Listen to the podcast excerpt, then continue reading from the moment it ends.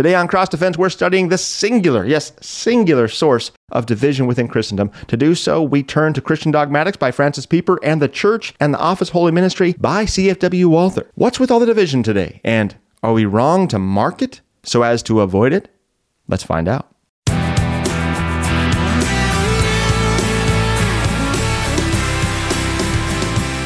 It's time for another hour of Cross Defense. I'm your host, the Reverend Tyrel Bramwell, pastor of St. Mark Lutheran Church in Ferndale, California. And today on the show, we are talking about the cause of divisions within visible Christendom. If in today's show you are sparked by a thought, something that equips your mind, excites your imagination, or comforts your soul, and you'd like to share that with me, you can certainly do that by going to St. Mark's Ferndale slash contact uh, I should say dot com slash contact. That's stmarksferndale.com slash contact. S T M A R K S ferndale.com slash contact. And that's how you can get a hold of me most directly, and we can uh, further the conversation if something strikes your fancy. We're bringing this subject up today the cause of divisions within the visible Christendom, within the visible church, because I myself have been doing some study on this to make sure I'm not acting inappropriately. And this is how pastors operate, or they should be operating. We don't do anything quickly, rashly, and without thought and prayer. When we act, we act decisively, yes. We act intentionally, yes. We act prayerfully, and we act according to God's word, doing everything we can to live peaceably with all, so that as much as it pertains to us, as much as we can control our actions, we are aiming and striving for peace and unity within God's church. This is important. We do not want to be dividers. We do not want to be divisive. What we want to be is uniters. What we want to be is united in Christ through God's word. And as you're going to hear today, what we're going to see as we look at some material, and I'll tell you what that is in just a second, what we're going to see is that there is one thing one thing only that unites the Christian church, Christendom, and that is God's Word. No other form of unity exists. There can be nothing else that unites us. If a church body, if a congregation, if a denomination breaks with God's Word, it breaks with His church. And therefore, those who point it out are not the source of division, though it may look like it. It is the one, it is the, the group, it is the denomination, the congregation, the pastor, whomever, the Christian. It's they who are breaking from what God's word says that are the source of division. It is not the person identifying it, recognizing it, and then acting accordingly.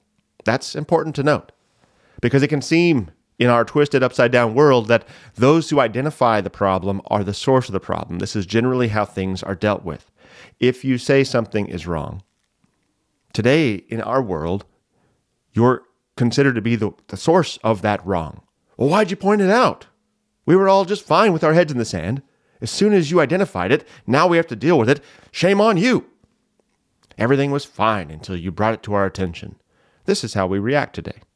When we point it out, when we address it with God's word, we often get backlash because we're talking about it out loud. There is something wrong with that, isn't there? Okay, so to make sure we know how to best handle ourselves as God's faithful servants, be you a pastor or layman, that is what you are, we want to go to God's Word and understand what it says about how we are to operate. Now, within the Lutheran Church, Missouri Synod, we have a wonderful history and heritage of doing just that.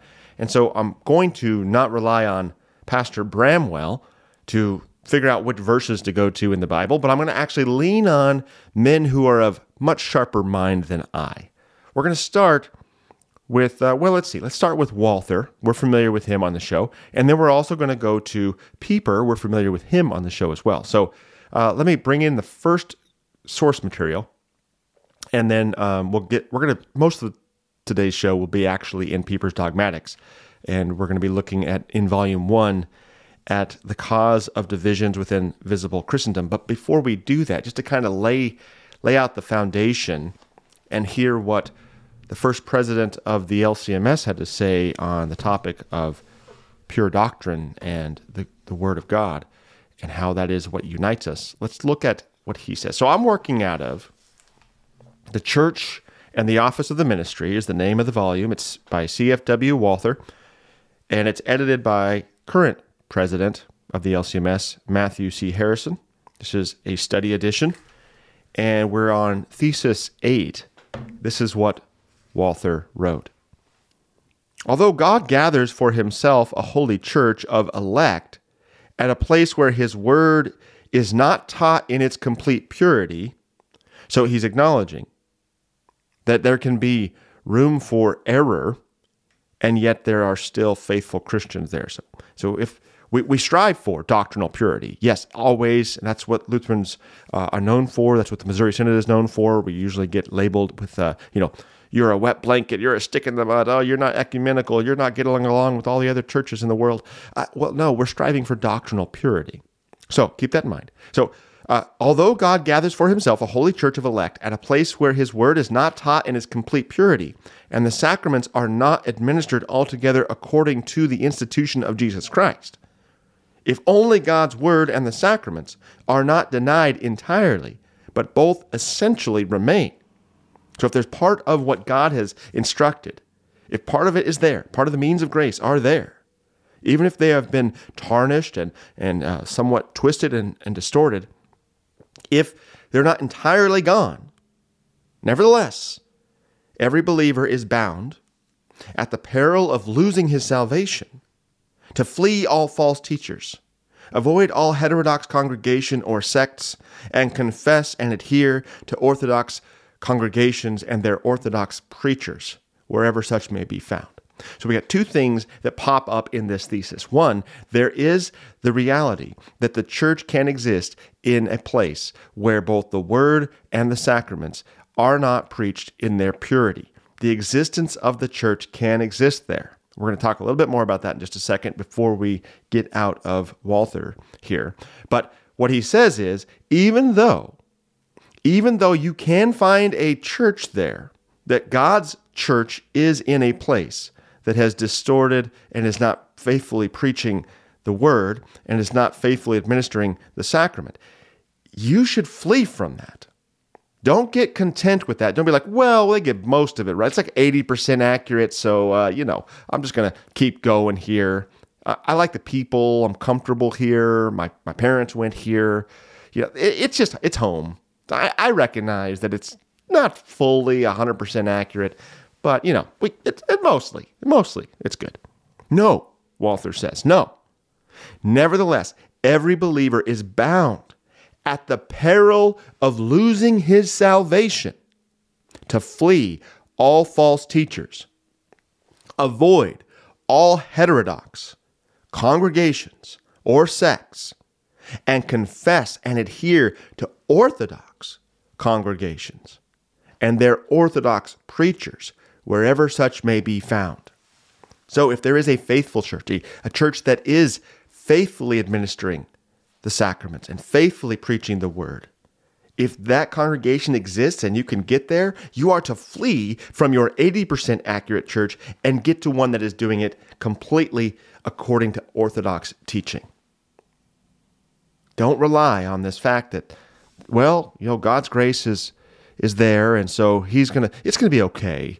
I can stay here where I'm comfortable. No. The peril of losing your salvation, of being that frog in the slow boiling water that doesn't quite realize when his goose is cooked. No, that's the wrong phrase.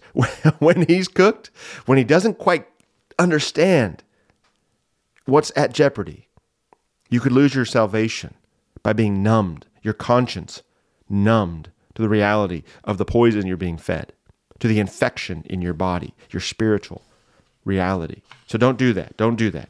Okay, so we got a few other things I want to jump to here from Walther before we go over to Pieper for the rest of the show. He points out with every one of these theses, he, he points out from God's word why he says it, and then he points out from uh, the church, the, the, confessors of the Lutheran Reformation, and then the church fathers from the ancient church fathers. Um, he points out how what they say on the matter as well. So here's one, here's a quote from the Apology of the Augsburg Confession, which Lutherans are familiar with, or should be. The wolves and false teachers, though they are in the church and do great harm, yet they are not the church. and the kingdom of Christ. So, of course, where, where are you going to find the wolves if they're attacking the church? They're going to be in the church. They're not the church, but they're going to be in the church. Here, our church confesses that the heretics are not outside the church, but that they sow their pernicious seed within the church. So that, therefore, also in the multitude that the heretics gather around themselves, the true church is hidden.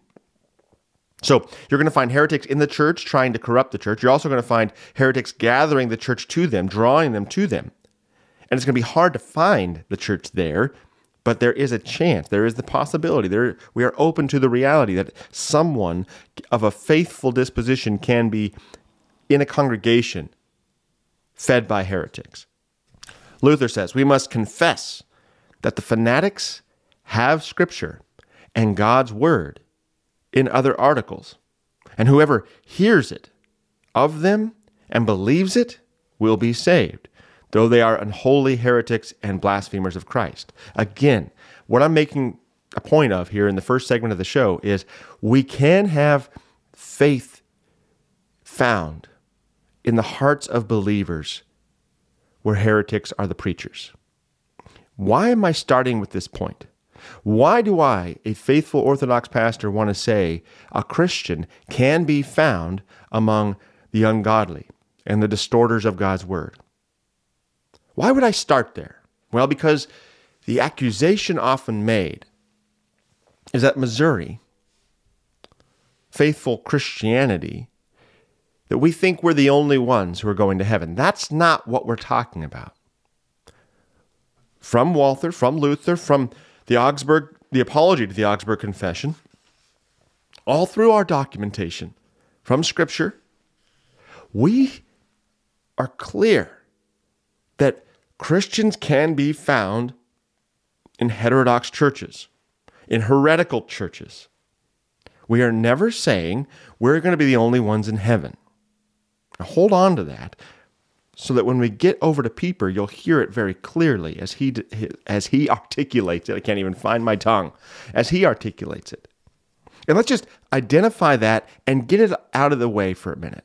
Get it off the table because we're recognizing there will be people who in this life claim to be Baptist or Methodist, Presbyterian, whatever. They're going to be they're going to be in heaven too. That doesn't mean as Walther points out that you're just like, "Cool, that just means I'm going to go to any one of these Christian churches because, you know, it doesn't matter. It does matter. The Christian is to flee anywhere where he is receiving less than the truth. When you identify something is not accurate, you are to flee from that false teacher. Now, this should also be said. When you hear something that is not quite, mm, doesn't quite sound right, and you've done your due diligence and you're you're being like a Berean and you're studying scripture trying to see if did that pastor say what I think he said? Is that accurate with scripture what scripture says? Part of that is engaging the pastor. Hey pastor, I think you might have missed the mark today. What was going on there? See if he intended to say that. As a sinner, I can slip up. I can say the wrong thing. I can say something that I intended to sound one way, but the delivery of it came out another. So it's not a quick, hey, you're a false teacher. I'm out of here. It's a exploration. What did you say? What is the church that you belong to? What does its doctrine confess? What's its public confession state? These sorts of things.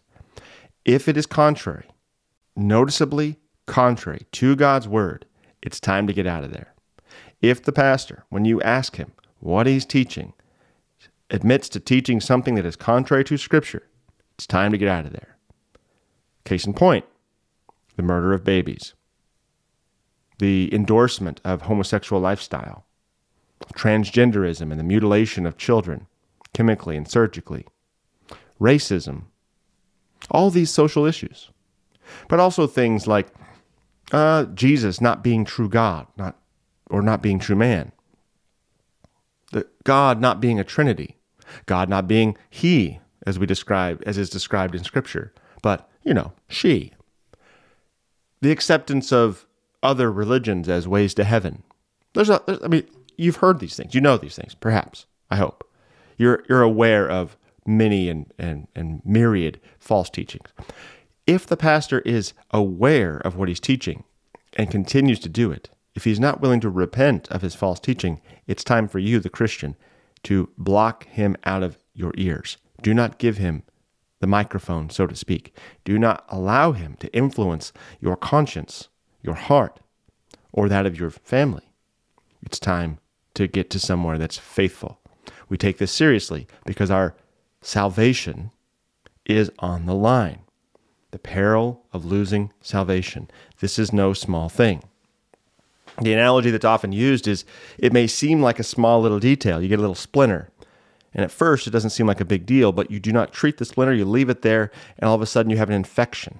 And if you do not treat that infection, it can become gangrenous.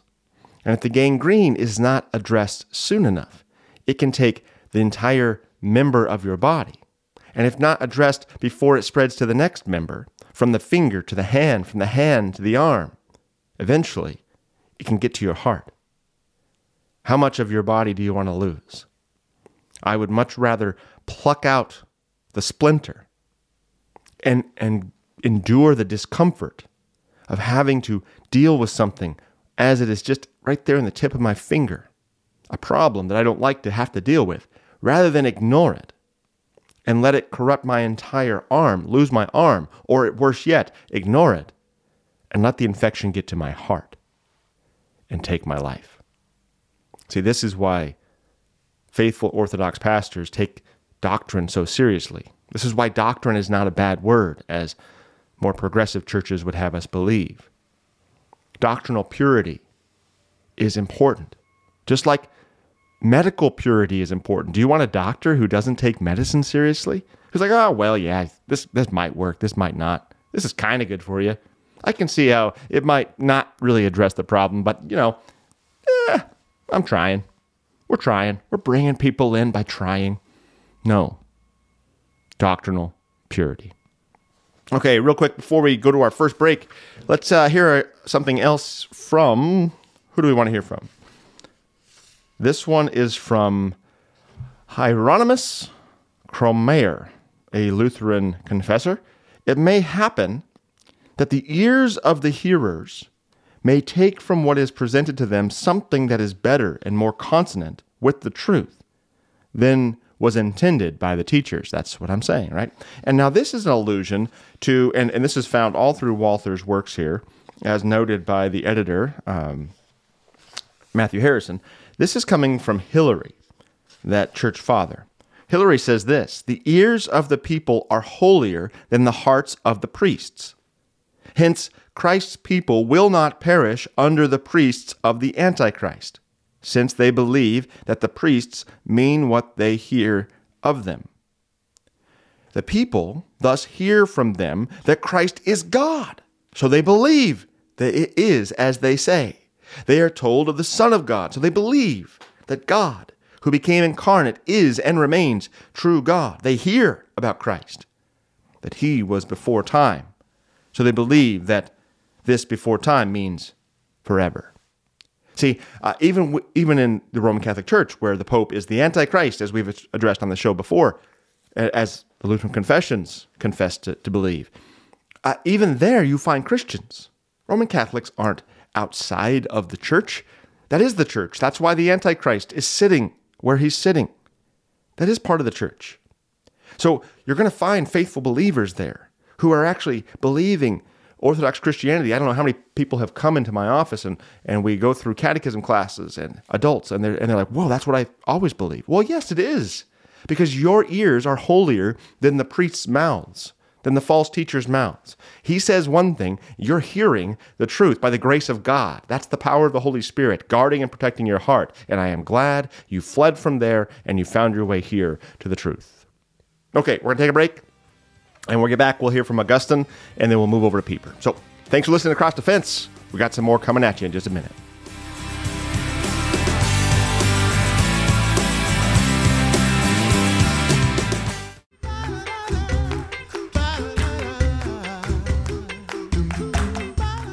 Each weekday on the Coffee Hour with Andy and Sarah, we share and discuss stories of living boldly Lutheran, including missionary updates, mercy work, events and topics applicable to your daily vocations, and maybe some fresh dark roast. The Coffee Hour weekdays at 9 a.m. on KFUO, underwritten by Concordia University, Wisconsin.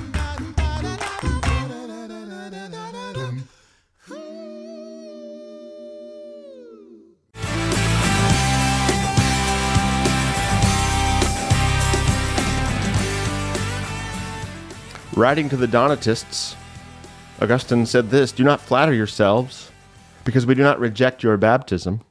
It is not your baptism, but that of the Catholic Church, small c, universal church, the one Christian church that we possess.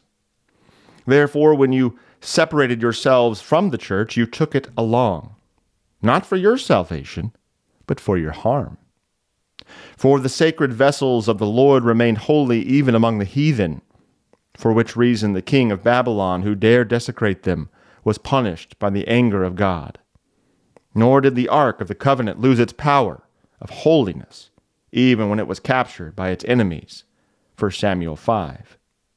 If then those sacred vessels in no way lost the characteristic of holiness when they were with the heathen and no longer with their proper owners, the Israelites, how much more do the Christian sacraments not lose their holiness when they pass over to the heretics in such a way that they remain also with us? As we talked about in the last segment of the show, you can find faithful believers in churches that are not faithful. You can find Orthodox believers, those who believe in Orthodox Christianity, the Orthodox teachings of the Bible, in churches that are heterodox and heretical. It is not because the teachers are doing anything right, but because ours is a gracious God who looks after those, even being mauled to pieces by the wolves in sheep's clothing one of the virtues, one of the blessings of of uh, the system here is that the wolves have to dress up in sheep's clothing, and when they do so, they have to to keep up appearances, preach the truth from time to time, and so Christians hear it and believe it as God intended. The sacraments as well, as Augustine just pointed out. Okay, so now let's turn to Pieper's dogmatics. Let's take a look at this, and, and he's going to take us into some more of the Bible. We're going to get that open for you before the show is over, so hold on to that as well. Grab your Bible. You can also pick up Christian Dogmatics from uh, Concordia Publishing House, of course. This is volume one under um, Nature and Character of Theology. And he just got done talking about how there are only two religions in the entire world the religions of the law, the religions of the, the religion, excuse me, singular, of the gospel. And and he notes here that the sources of these two existing religions are of man, the law, and of God, being the gospel. So now he he brings us to divisions within Christendom. This is what he has to say. It is a strange thing that diversities and divisions should appear within Christendom. For the Christian church has only one principle of cognition. That's you know, one process of acquiring knowledge, the saving knowledge, right? One principle of cognition, namely the word of Christ, given by Christ to the church through his apostles and prophets. Only one source of the saving knowledge. Therefore, only one doctrine, one faith. Let's pause right there with this opening. Because today, and I've been accused of this as uh, I was confronted by an ELCA Lutheran who was irate that I was trying to bring the gospel to members of the LGBTQ community. And she threw out to me that if I was going to go to the Apostle Paul when I opened up the Bible to make my case, that that, that was not legitimate because Paul was not writing God's word. And this is a problem with the ELCA understanding of Scripture. They see that it, the Bible contains God's word instead of that the Bible is God's word. And many other progressive churches have this problem. And so then they start to pull apart what is Scripture, what is holy writ, and what is not. What did Pieper just say? the Christian church has only one principle of cognition the word of Christ given by Christ to the church through his apostles and prophets. So if those who deny Scripture, if they can get away with taking Paul out of the equation, they get rid of most of the New Testament. If they can get away with taking certain prophets out of the equation, they can get rid of much of the Old Testament. And guess what verses they're getting rid of? Those that call people to repentance, those who want to deliver Christ to those who are hurting and sick with their sins. And they're leaving people right where they are rather than converting them to the truth through repentance. Okay, Pieper continues. Moreover, this word of Christ rejects and condemns in the strongest terms the causes of divisions, namely the religion of works. And he takes us to Galatians 2:16, which says, "By the works of the law shall no flesh be justified." He also cites Galatians 3:10, "As many as are of the works of the law are under the curse." So if the law, what we're doing, is still what's important, if that's what is defining our salvation, we are still cursed people, no longer blessed by the gospel. Pieper continues. And on the other hand, teaches most clearly that remission of sins is obtained without the works of the law by faith in Christ, whose redemptive work has fully and completely reconciled God with the world. And he cites Romans 3 28. A man is justified by faith without the deeds of the law. And again Galatians 2:16, knowing that a man is not justified by the works of the law but by the faith of Jesus Christ. Furthermore, all Christians experience that faith in the reconciliation accomplished by Christ brings peace to the conscience. Therefore, being justified by faith, we have peace with God through our Lord Jesus Christ.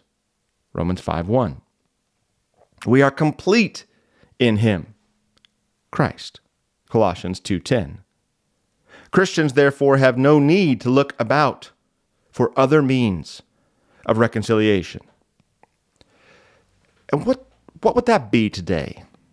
Well, I'd like to posit for your consideration that other means of reconciliation today in America and in the, the prevailing liberal leftist culture that we live in and we're experiencing, other means of reconciliation fall under that now popular category of social justice warrior.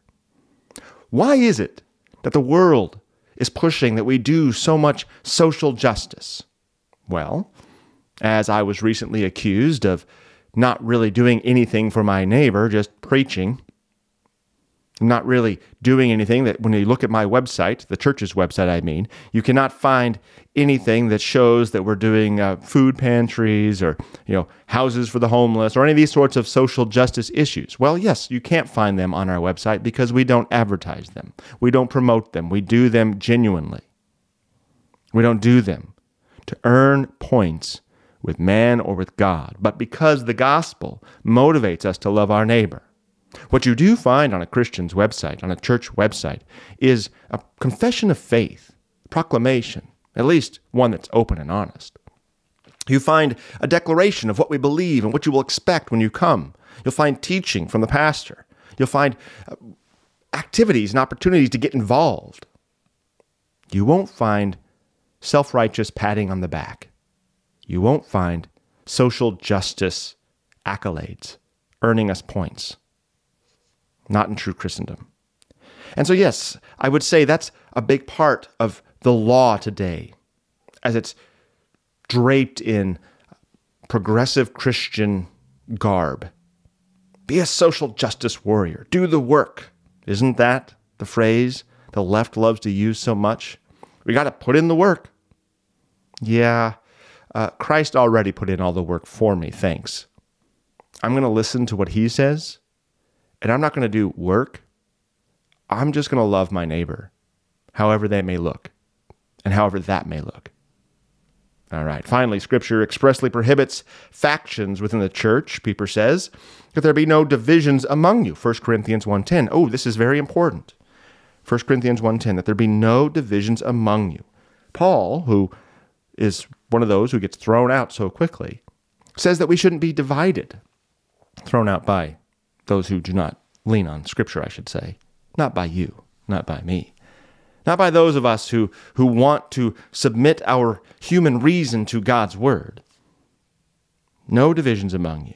In view of this, one would certainly expect to find the Christian church to be free from divisions and factions, Pieper says. History, however, presents an entirely different picture. Yes, it does. I, read a website one time. I was doing a little research for a little uh, nugget for a sermon. Something like 40,000 different official Christian churches today across the world. And of course, that includes things like you know the Church of the Jedi or whatever. But but 40 registered, identifiable, official, 40,000 churches. That's crazy. Many divisions. And he says here, Pieper, already in the days of the apostles, the church was troubled with division. So even in the generation that Christ taught, among the apostles, there was already divisions, even though 1 Corinthians 1:10, there's not supposed to be divisions among you. Pieper asks then, what then causes the divisions in the church? They are not the result of climatic influences, as some say, nor of racial differences, as others say. They are due solely to the fact that men arose within the church and gained a following who did not continue in the word of Christ's apostles and prophets, but proclaimed their own word and as a natural consequence, impaired or even wiped out the differentia specifica of the Christian religion justification by faith without the deeds of the law. So they come into the church, they, they're, they start by preaching the truth, and then they, they wipe out and they, they downplay that thing which makes the Christian religion the Christian religion justification, justification by faith and they turn it into a religion of the law, justification by works. And so, even though they now bear the name of Christ, they're teaching the other religion, the religion of the law, and therefore dividing visibly, as it looks on the outside for the onlooker, dividing the church. Division in the apostolic church arose because men refused to recognize the word of the apostles as the word of God and offered the church in place of the word of God their own human notions. This is exactly, exactly as you and I both know what's going on with the ELCA. They have thrown out, and I bring them up. I could bring up many others, but I bring them up because they bear the name Lutheran and we engage with them on a regular basis. I bring them up because here in my town, in my county, we have an LCMS church that is in fellowship, so so to speak, quote unquote, scare quotes, fellowship with the ELCA, share the same roof, joint pastors, an LCMS and an ELCA pastor doing joint ministry. Yes, but how can that be? Because the ELCA is open about not recognizing the word of the apostles as the word of God. They recognize that much of Scripture is Paul's opinion, that it contains the Word of God, but that it is not actually the Word of God. And so they have divided themselves from the truth. And not just here locally for me, but across the country, throughout the world. And not just the ELCA, the Evangelical Lutheran Church in America, but all churches who break away from what Scripture says, who do not see the writings of the prophets and the apostles as God's Word as the rest of the church does. See, Pieper says it's clearly stated by Paul in Romans 16, 17, Now I beseech you, brethren, mark them which cause divisions and offenses contrary to the doctrine which ye have learned, and avoid them. See, this is what I had to study for this this week. How are we to engage with those who are dividing the church? How are we to make sure we're not the ones dividing the church? When we call out and speak to the errors in front of us, how do we make sure we're not being the dividers, the source of division? Well, Paul says right here in Romans 16, 17, it is not part of the division to mark those who are dividing the church, the, who are causing the divisions, who are causing the offenses. To engage that, to mark them so that you can avoid them. And so, as a pastor, those whom I have been called to oversee can avoid them, is not part of the division. The world might say, well, but you're perpetuating the division. No, nope. I'm stopping the division. Anyone who recognizes something is contrary to Scripture, marks it, and avoids it is not dividing, but maintaining unity, standing where the truth still is. And with that, praying for those who have left where the truth is to come back to it. In the church at Corinth, Pieper continues, men engaged in the same business. They regarded themselves as prophets, quote unquote, and spiritual, quote unquote.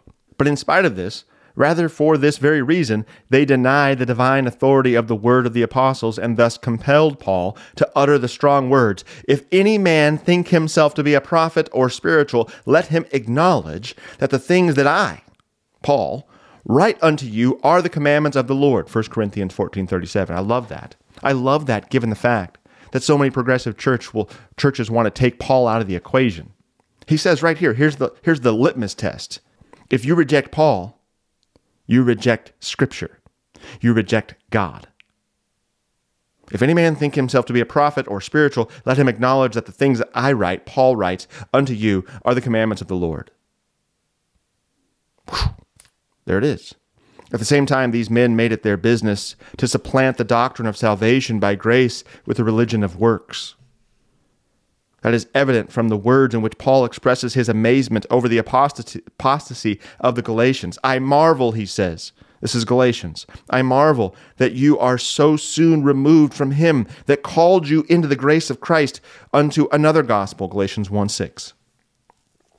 And from this sharp polemics, his sharp polemics against the advocates of the gospel of works, he says, Though we or an angel from heaven preach any other gospel unto you, let him be accursed. 1 8. See, that sounds very divisive, doesn't it? Oh, the world says that's divisive. Paul's saying someone should be cursed if he's preaching another gospel. Can't we just all get along? No. No, because you're distorting God's word. You're misrepresenting our Lord. Someone who comes in the name of Christ and teaches something other than the gospel, who teaches a law, social justice warriorism, someone who teaches all these false teachings of the religion of the law, he is distorting our God's name and his gracious, merciful, loving behavior toward us, removing the glory that belongs solely to God and giving it to man, if such a thing could happen. And so it is exact the, the exact opposite of division to say no, not happening. That's not happening here.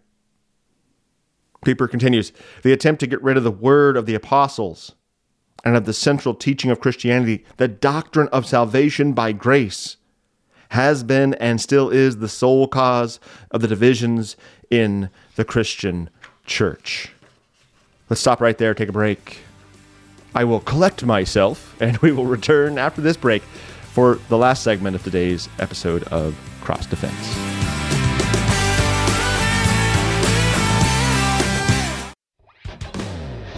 The word of Christ comes forth from his mouth as a sharp, two edged sword. By that word, he puts our sin to death and he raises us to new life in him. Join me, Pastor Timothy Appel, on Sharper Iron every weekday morning at 8 a.m here on KFUO, as guest pastors from around the world lead us into the Word of God to help us sharpen our faith in Christ, crucified, risen, and ascended for you.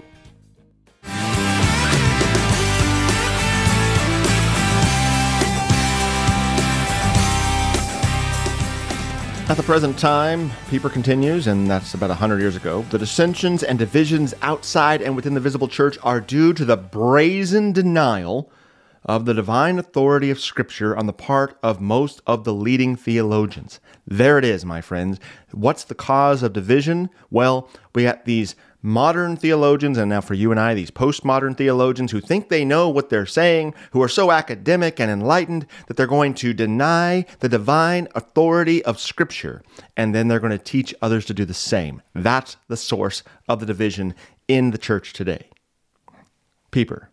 Denying that the Holy Scripture is God's own infallible word, these men naturally discard Scripture as the sole source and norm of the Christian doctrine, and thus they thereby do away with the principle of unity in the Christian church. What's the principle of unity? What's, what's the, the principle cognition? What's the one thing that unites us? God's Word. If you break away from God's Word being the divine authority, you break up the church. The unity of the church is a unity in the truth, Pieper says, but only those know the truth who continue in the word of Christ.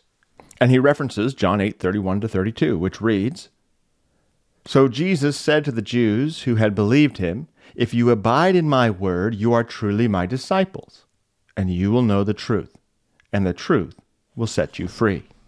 And as Paul, Christ's apostle, assures us, Pieper says, he who does not consent to the wholesome words of our Lord Jesus Christ is proud, knowing nothing. 1 Timothy 6 3 and following. But our modern, postmodern theologians, the so called positive theologians, no less than the liberals, refuse to accept Scripture as the principle of knowledge, the source and norm of doctrine, substituting for it the experience. Concerning this, theological method, there is great unanimity. But it cannot produce unity in the Christian church. He says a guy by the name of Nietzsche Stephan declares that no one bases his dogmatics on the Norma Normans, that is, the Bible, as was the fashion among the old Protestants. But there the unanimity ends. There, meaning in the rejection of the Bible, their unanimity ends. In the application of these principles, the same writer tells us, Nietzsche there are uncounted divergencies, these divergencies being due to the differences in the religious individualities of the dogmaticians or in the degree of their scientific consistency. So, because they reject the Bible, all that they can have to, that's all that, that unites them. Other than that, it's about personalities. It's about teachings. It's about their, their own understanding and what they convey to their hearers. And this is exactly what we have going on. We have all these different churches, all these different personalities. We have people basically following Paul or Apollos. And we know that's not what's supposed to happen. We're following Christ. Were you baptized into Paul? No. Were you baptized into Peter? No. You were baptized into Christ. And that's what's going on right now in our Christian world today quote unquote Christian world. It's not happening in the actual church, but it is happening throughout Christendom as is labeled as such. Personalities. People are following personalities and teachers, teachings, and that is wrong. Back to Pieper, but at one point, the moderns meet again, as with great unanimity they have discarded Holy Scripture as the only source and standard of the Christian doctrine. So, with great unanimity, they repudiate the Scripture doctrine of the satisfactio vicario, the vicarious satisfaction of Christ. And so, necessarily, also the Scripture doctrine of justification by faith. So, they therefore become a religion of the law because they reject Scripture they, re- they reject the satisfaction of Christ made for you on the cross. They reject the very comfort that this show exists to bring to you. Christ crucified for the forgiveness of your sins. Because they reject Scripture, they reject Christ and the fact that you've been justified apart from your works, without the deeds of the law, not according to your own works, but according to faith in Christ. Pieper continues. The question arises here whether the Christian faith can exist side by side with the refusal to accept Scripture as the Word of God and with the denial of the satisfactio vicaria, The answer is no. No. Not if men reduce their teaching to practice. If men refuse to believe Christ and his apostles when they declare that scripture is the inviolable word of God, John 10:35, the scripture cannot be broken. In 2 Timothy 3:16, all scripture is given by inspiration of God. 1 Peter 1:10 to 12. Will they not also, to remain consistent, refuse to believe what Christ and his apostles teach concerning the saviorship of Christ? John 3:16 for the whole world. Matthew 20, 28, give his life a ransom for many. John 1, 29, 1 John 1, 9, Romans 3, 28, etc., etc., etc. If they reject Christ and his apostles, they reject all of the gospel. It can happen, however, Pieper says, and it has happened, that a person who, in theory, has denied the inspiration of Scripture and the vicarious satisfaction of Christ does, by faith, accept the remission of his sins in the hour of affliction and in the agony of death, basing his faith on the word of Scripture and on the vicarious atonement of Christ.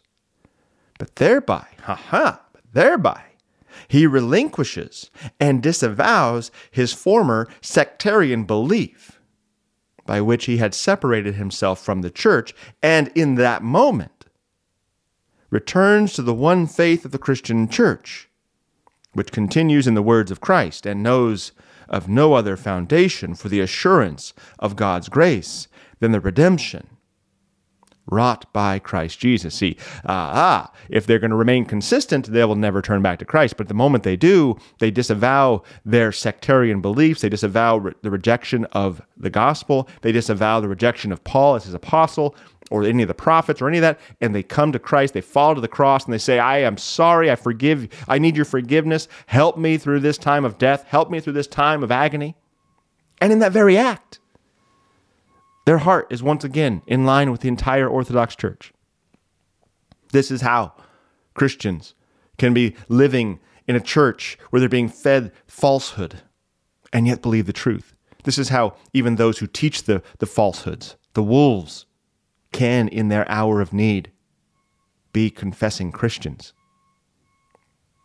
It's amazing how gracious our God is.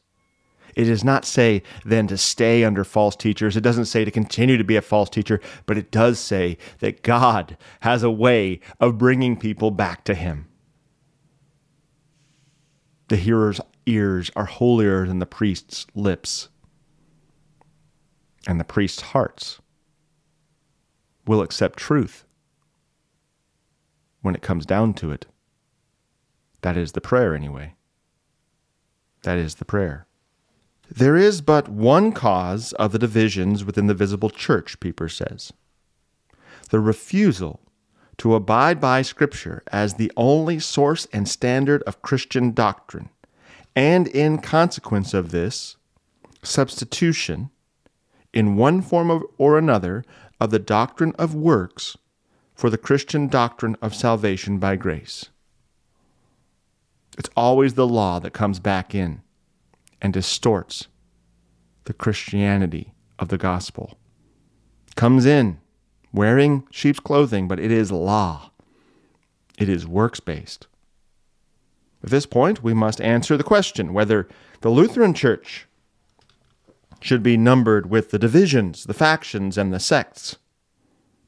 There are those who insist that the Lutheran Church is a sect like all the others. The discussion of this matter will have no point until we are agreed on the meaning of the terms, Pieper says. What are those terms we need to agree on? Well, the term Lutheran Church and the term sect. By Lutheran Church, we do not mean all church bodies that call themselves Lutheran, but only those that actually teach and confess the Lutheran doctrine as it is taught and confessed in the confessions of the Lutheran Church. So every ELCA church is not part of the Lutheran Church, though they retain the name and do a horrible disservice to all of us who are still confessing Scripture as it has been given to us and stand on the Lutheran confessions that hold to Scripture as it has been handed down by the apostles. And then, as by sects, we mean church bodies which have established themselves as separate organizations on the basis of unscriptural doctrines. The terms being thus understood, the Lutheran Church is certainly not a sect, since it does not stand for doctrines of its own, but simply confesses and teaches that which, according to God's will and order, all Christians should confess and teach. This is the ecumenical character of the Church of the Reformation. On the one hand, the Lutheran Church does not set itself up as the una sancta, but acknowledges that there are children of God also in those denominations in which, besides the doctrines of men, enough gospel is still proclaimed to produce faith in Christ as the only Redeemer. On the other hand, the Lutheran Church claims to be the church of the pure doctrine, i.e., it claims that its doctrine agrees in all points with Holy Scripture and should, according to God's will, be believed and accepted by all. I was asked this this week. Do you, as an LCMS pastor, you really think that you guys are the, the pure church, the true church? And when I wholeheartedly said yes, this ELCA pastor was taken aback. the, the nerve, the nerve of such a thought to actually be a pastor who thinks he's teaching truth. to be a pastor in a church body that doesn't shy away from saying this is pure doctrine, straight from Scripture. Well, why can we say that, friends? Why can we say that? Well, because we take every single one of our doctrines back to Scripture to make sure it is not our doctrine, but Christ's doctrine, Scripture's doctrine. If anything the, the true Lutheran Church teaches is contrary to Scripture, it's out the window. We are open to that. We don't hold on to man made doctrines. It's not about man made tradition, it's about Christ's Word. If it cannot be established by the doctrine of the Bible, the teaching of the Bible, we don't want none of it. That's the truth. And therefore, we can say with Pieper right here that the Lutheran Church claims to be the church of the pure doctrine. It claims that its doctrine agrees in all points with Holy Scripture and should, according to God's will, be believed and accepted by all. Fly that flag. Be a bold Lutheran. You have the truth. That is amazing.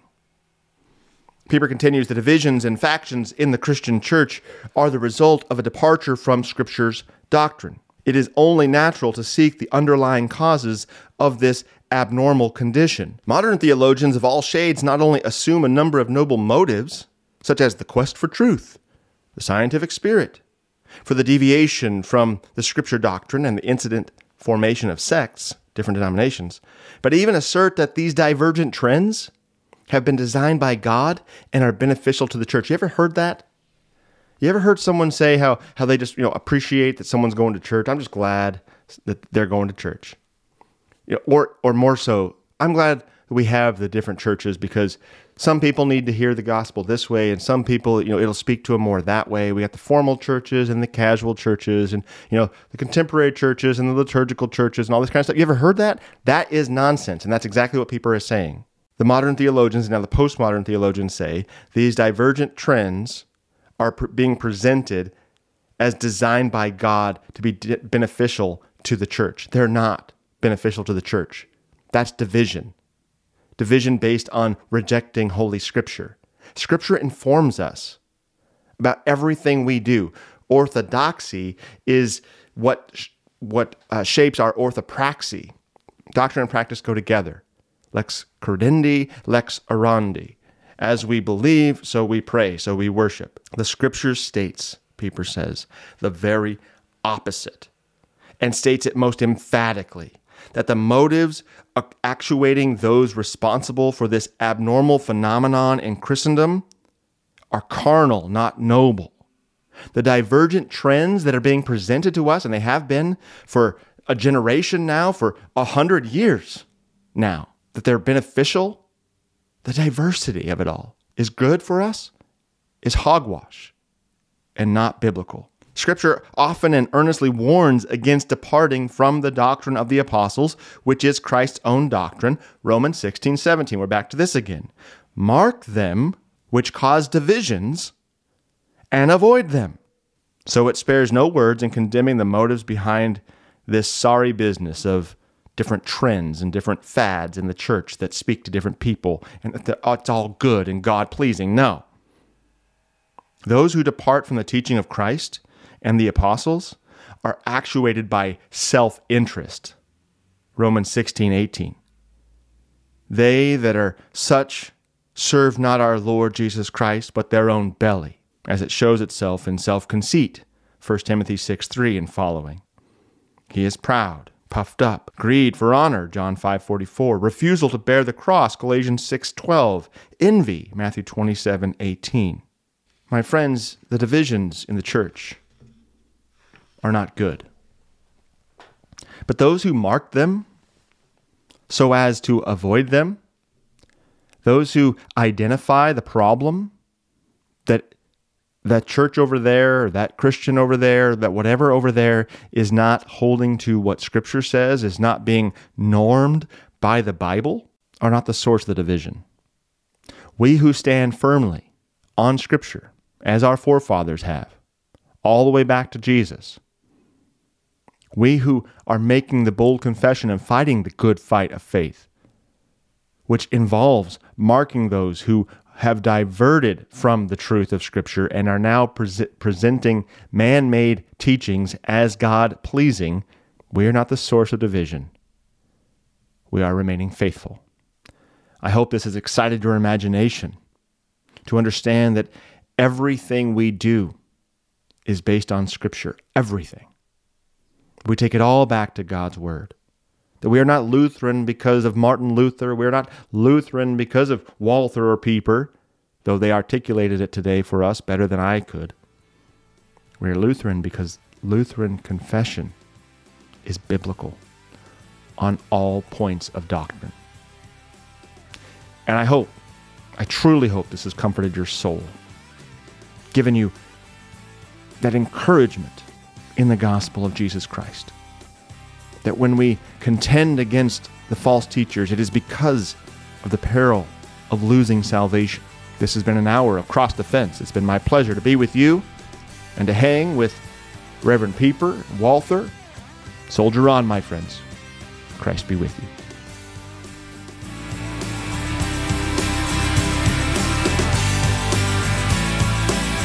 Cross Defense is a production of KFUO Radio. Find past episodes and support Cross Defense at kfuo.org.